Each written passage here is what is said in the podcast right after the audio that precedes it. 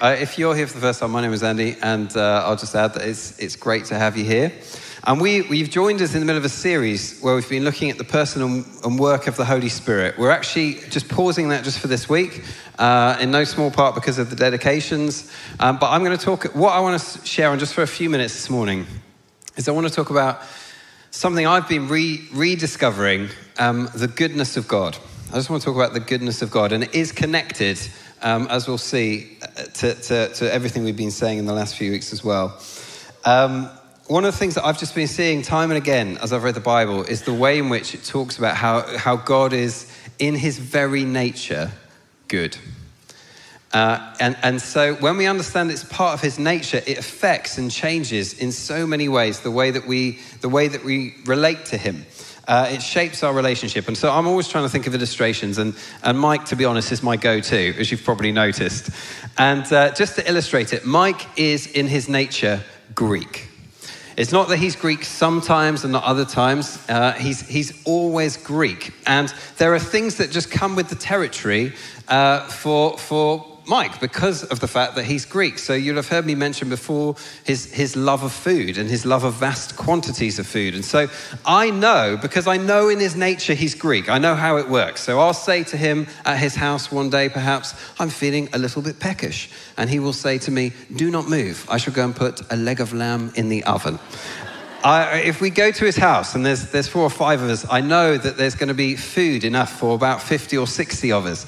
Uh, his impact on my children is profound. Josiah, who's six years old, just uh, last week was talking to just a random stranger, just struck up a conversation with this, this random lady. And uh, as part of the conversation, he just turned to her and said, My Uncle Mike says there are only two things you need in life Jesus and chocolate. and I'm not sure if he was witnessing to Jesus or chocolate, but he was doing one of the two. And it's just like, he's just Greek. He's Greek. It comes, it's just how it is. It comes with the territory. He doesn't turn it on and off. It's just his nature. Well, when we talk about God being good, it is his nature. He doesn't turn it on and off. It's who he is. And because of that, if we, if we grasp this, there are certain things that just come with the territory when it comes to approaching him. Uh, if we really understood, I think, just how good He is, then when we, when we come near Him, we'd come with confidence. And when we pray, as we've talked about um, just recently, about praying for people to be healed or, or waiting for God to speak to us, we'd expect Him to want to move because we just know in His nature He's good. And so it comes with the territory. He doesn't turn it on and off, it's just who He is. Um, if I have a, a glass of water, you know, and somebody knocks the glass, then what's inside spills out. And obviously, in this case, it's water.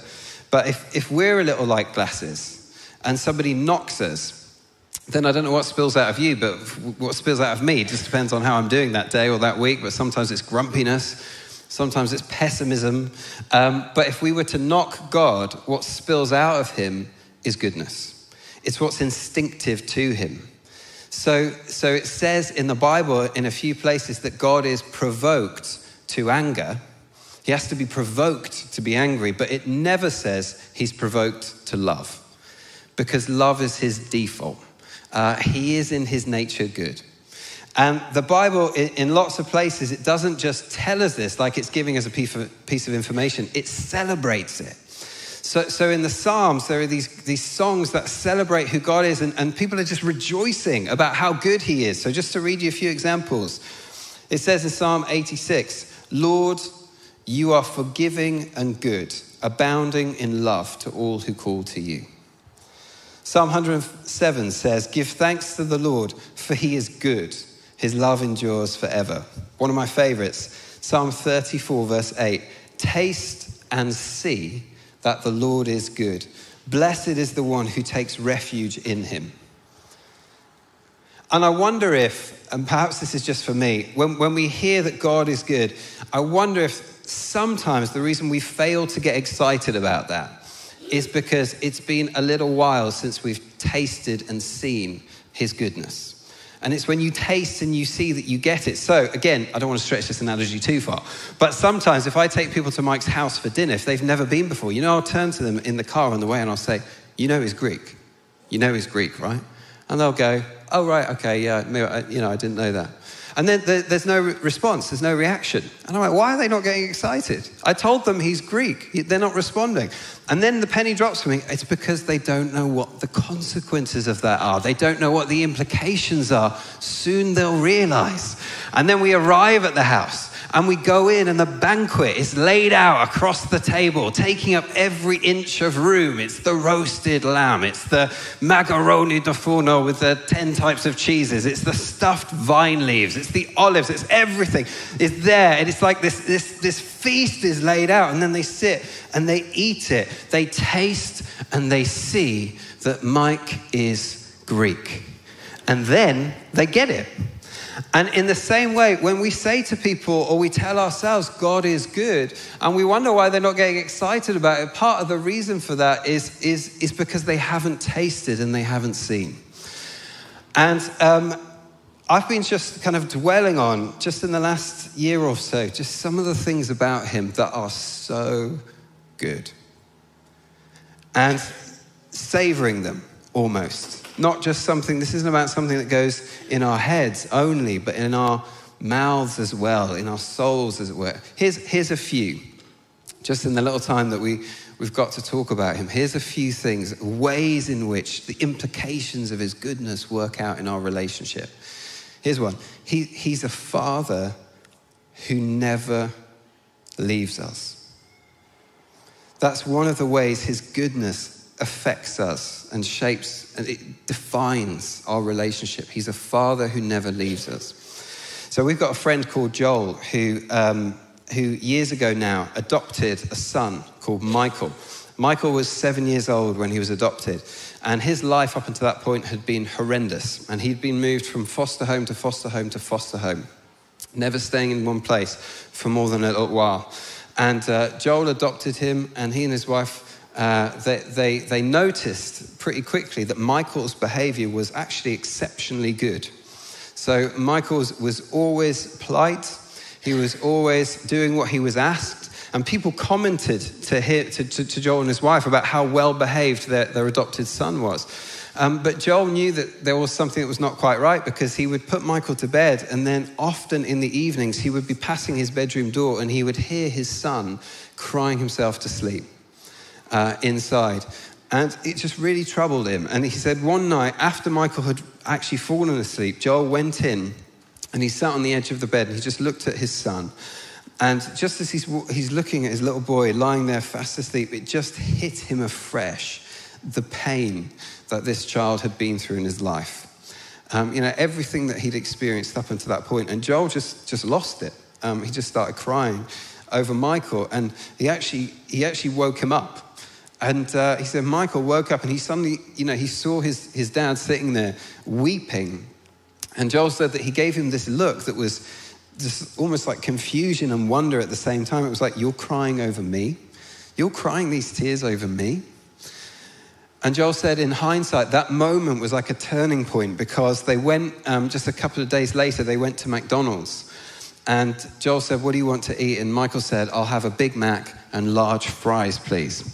And Joel said, I'll get you the Big Mac, but I'll just get you a small fries because you're only seven and you probably won't eat it all. So he came back with a Big Mac and small fries. And Michael looked at the small fries and he got angry. He, he threw this little tantrum and he knocked the fries and they went all over the floor. And uh, Joel said when that happened and he and his wife realized that this was the first bad behavior they'd seen from Michael, they actually wanted to jump up and down and go, Yes, they wanted to pick the fries up, put them back in the bag, and say, Do it again, knock them off the table again, because, because they realized that Michael was starting to get it. Because his story and his background had meant that he'd, he'd lived with this fear that if I put a toe out of line, if I do something wrong, then that's it. I'm going to be moved on. I'm going to be rejected. And so, he, he, as a consequence of that, the way he lived was I have to be on my best behavior because if I'm not, they'll reject me. And then there came that moment where the penny started to drop for him that you're here to stay that you're not walking out on me. And when that, when that began to happen, he realized this is a safe place. And so what was really going on inside began to bubble up. And for us as followers of Jesus, one of the things that staggers me doesn't it you time and again is that the, the imagery that the bible uses to describe our relationship with god is that he is our father and we are his kids yes we're his servants and, and he is our master but, but it's so much better than just that it's like he's, he's my father and i'm his son and the sort of father he is is he's a father who never walks away and what's tragic and I see it when I look in the mirror. What's tragic is that so many of us, we live a life a little like Michael did for a while, where we just, we just constantly come back to if we're not well behaved, he'll leave us. Have you ever felt that? If I don't do well and do all the things I'm meant to do, he's going to turn his back on me. And so we live with this quiet insecurity in our relationship with him because we think it depends on our goodness. And the whole message of the Bible is that it's not about how good we are, but how good he is. One of the ways he reveals his goodness is he is a father who never walks away. A second way, and, and, this has been coming home to me again recently, that, that he shows us how good he is, it just comes with the territory, is that he helps us in our weakness. He helps us in our moments of desperation. And perhaps we've got stories over the years where we've, we've tasted and we've seen um, the reality of the way that he helps us. Uh, we've all got de- desperation of different forms. I remember one of mine, uh, one of my penny dropping moments on this one was when I, I was due to speak at Oxford University. I've been invited to go and give a talk there to the students uh, at Christmas about who Jesus was. And it was kind of intimidating, but I, I said yes. And then I was so busy, I hadn't had any time to prepare. And so I woke up on the morning that I was speaking in the evening and, uh, and thought, okay, here we go. I've got to write. And I don't know if you've ever sat down with a blank screen and a deadline and tried to be creative. But it did not happen, right? Whatever was, something went wrong, and I was just banging my head off a wall for the whole day. But the other thing that I was also doing is I was, I was just asking God to help me really desperately. And there was a psalm that I, I turned to, Psalm 71 where the psalmist is just crying out to God and he's expressing his trust in God. And although I didn't feel like I trusted God very much at the moment, I was reading the psalm aloud in hope that would help me. And it got to the point where I needed to drive to, to leave for Oxford. And, and um, I said to Mike and Beth, I've got nothing to say. And there's going to be 800 students there. And they said, We'll come with you to support you. And I said, okay, you are allowed to come with me, but you must sit in total silence in the car. And they agreed. So we drove there, me stressing in the back, the two of them sitting in the front. that was pretty awkward. And, uh, and then we arrived an hour and a half before we were meant to speak. And I said, please leave me now. I need to be alone. And I went to the, the Sheldonian Theatre where I was speaking. And I went into this, found a toilet cubicle. And I sat in this toilet cubicle for an hour. And in between desperately trying to come up with something to say, I read Psalm 71 aloud multiple times. And then in the end, I couldn't, I just couldn't, nothing came. So I, I scribbled a few thoughts on the back of an envelope and uh, got up there to speak and I had to say something. So I just talked. And, and in the end, um, it actually went all right. It actually went well, to my absolute shock. And I remember um, Beth and Mike were also very shocked because uh, they'd heard my preparation. And then, and then I went home just thinking, God, I'm so sorry I doubted you. And while um, the, the, next day, I got a text from my dad. And he texted me uh, the night before when I was sitting in the toilet cubicle and said, because he knew I was speaking, he just said, I'm praying for you. And I've just got a picture of like the Holy Spirit resting on you and, and fear disappearing. And at the time, I thought, that's a lovely thought. Um, it doesn't feel like the Holy Spirit's anywhere near me, let alone in this toilet cubicle, but thank you. Um, and, uh, and then the next day, he said, How did it go? And I said, It actually went all right. Um, and I said, And you should check out Psalm 71, it's a good one. And he said, Oh, that's, that's funny because we prayed for you in chapel last night. Uh, he's, a, he's a vicar. He said, We prayed for you in chapel last night. And uh, we prayed for you by name and we read aloud Psalm 71. And that might not mean much to you, but to me, when I saw that, I started to cry because I was like, I was there in my toilet cubicle in Oxford, crying out to you and reading Psalm 71. And there was my dad and some others unbeknown to me, praying for me by name and reading the very same psalm. And it was just like the Father just giving me another little reminder you know, I've, you know I've got you, Andy. You know I have. And in my fear and in my panic, I'd forgotten that He was good. And I forgot that it was all about Him helping me.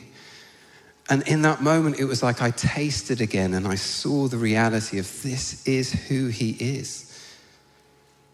Here's a third way, final way that we'll talk about this morning, for where he, his goodness, you know, it just overflows into these things.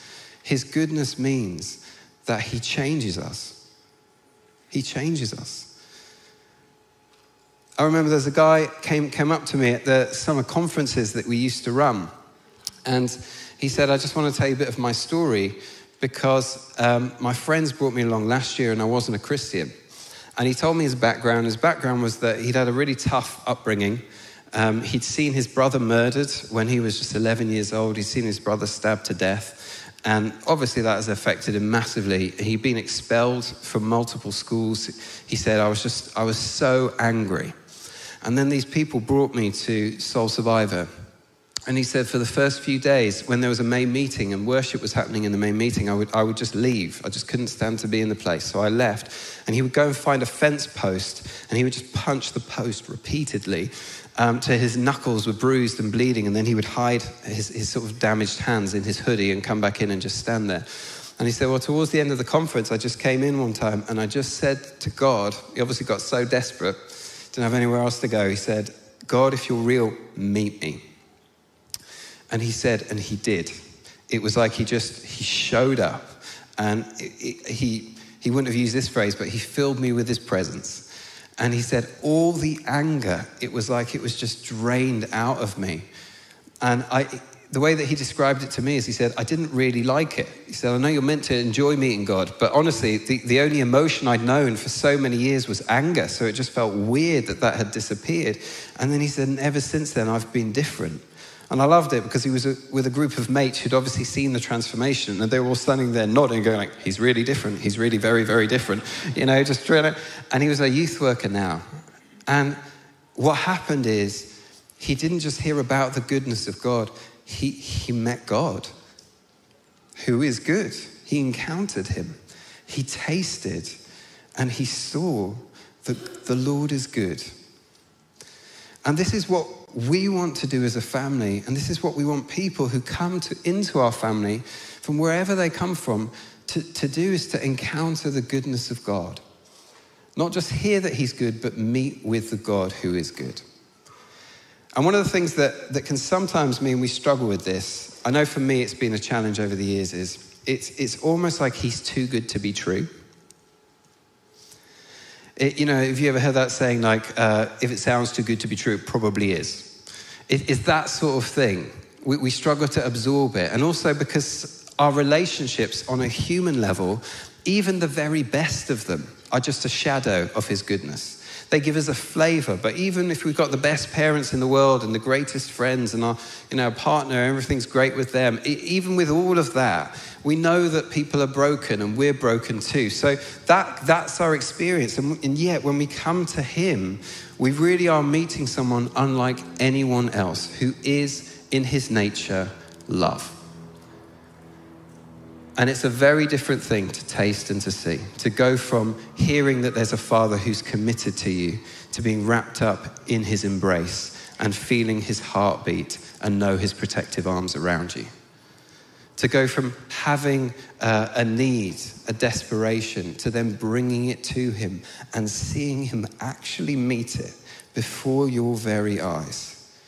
To go from being broken and longing for change to bringing to Him our brokenness and finding that He's more willing than we ever imagined, more eager than even we are to bring wholeness and healing into our lives. This is what He's like. And if we've forgotten it, the invitation for us from Jesus Himself is to come if we're thirsty and to come if we're hungry and to taste and to see once again that the glorious truth is God is good.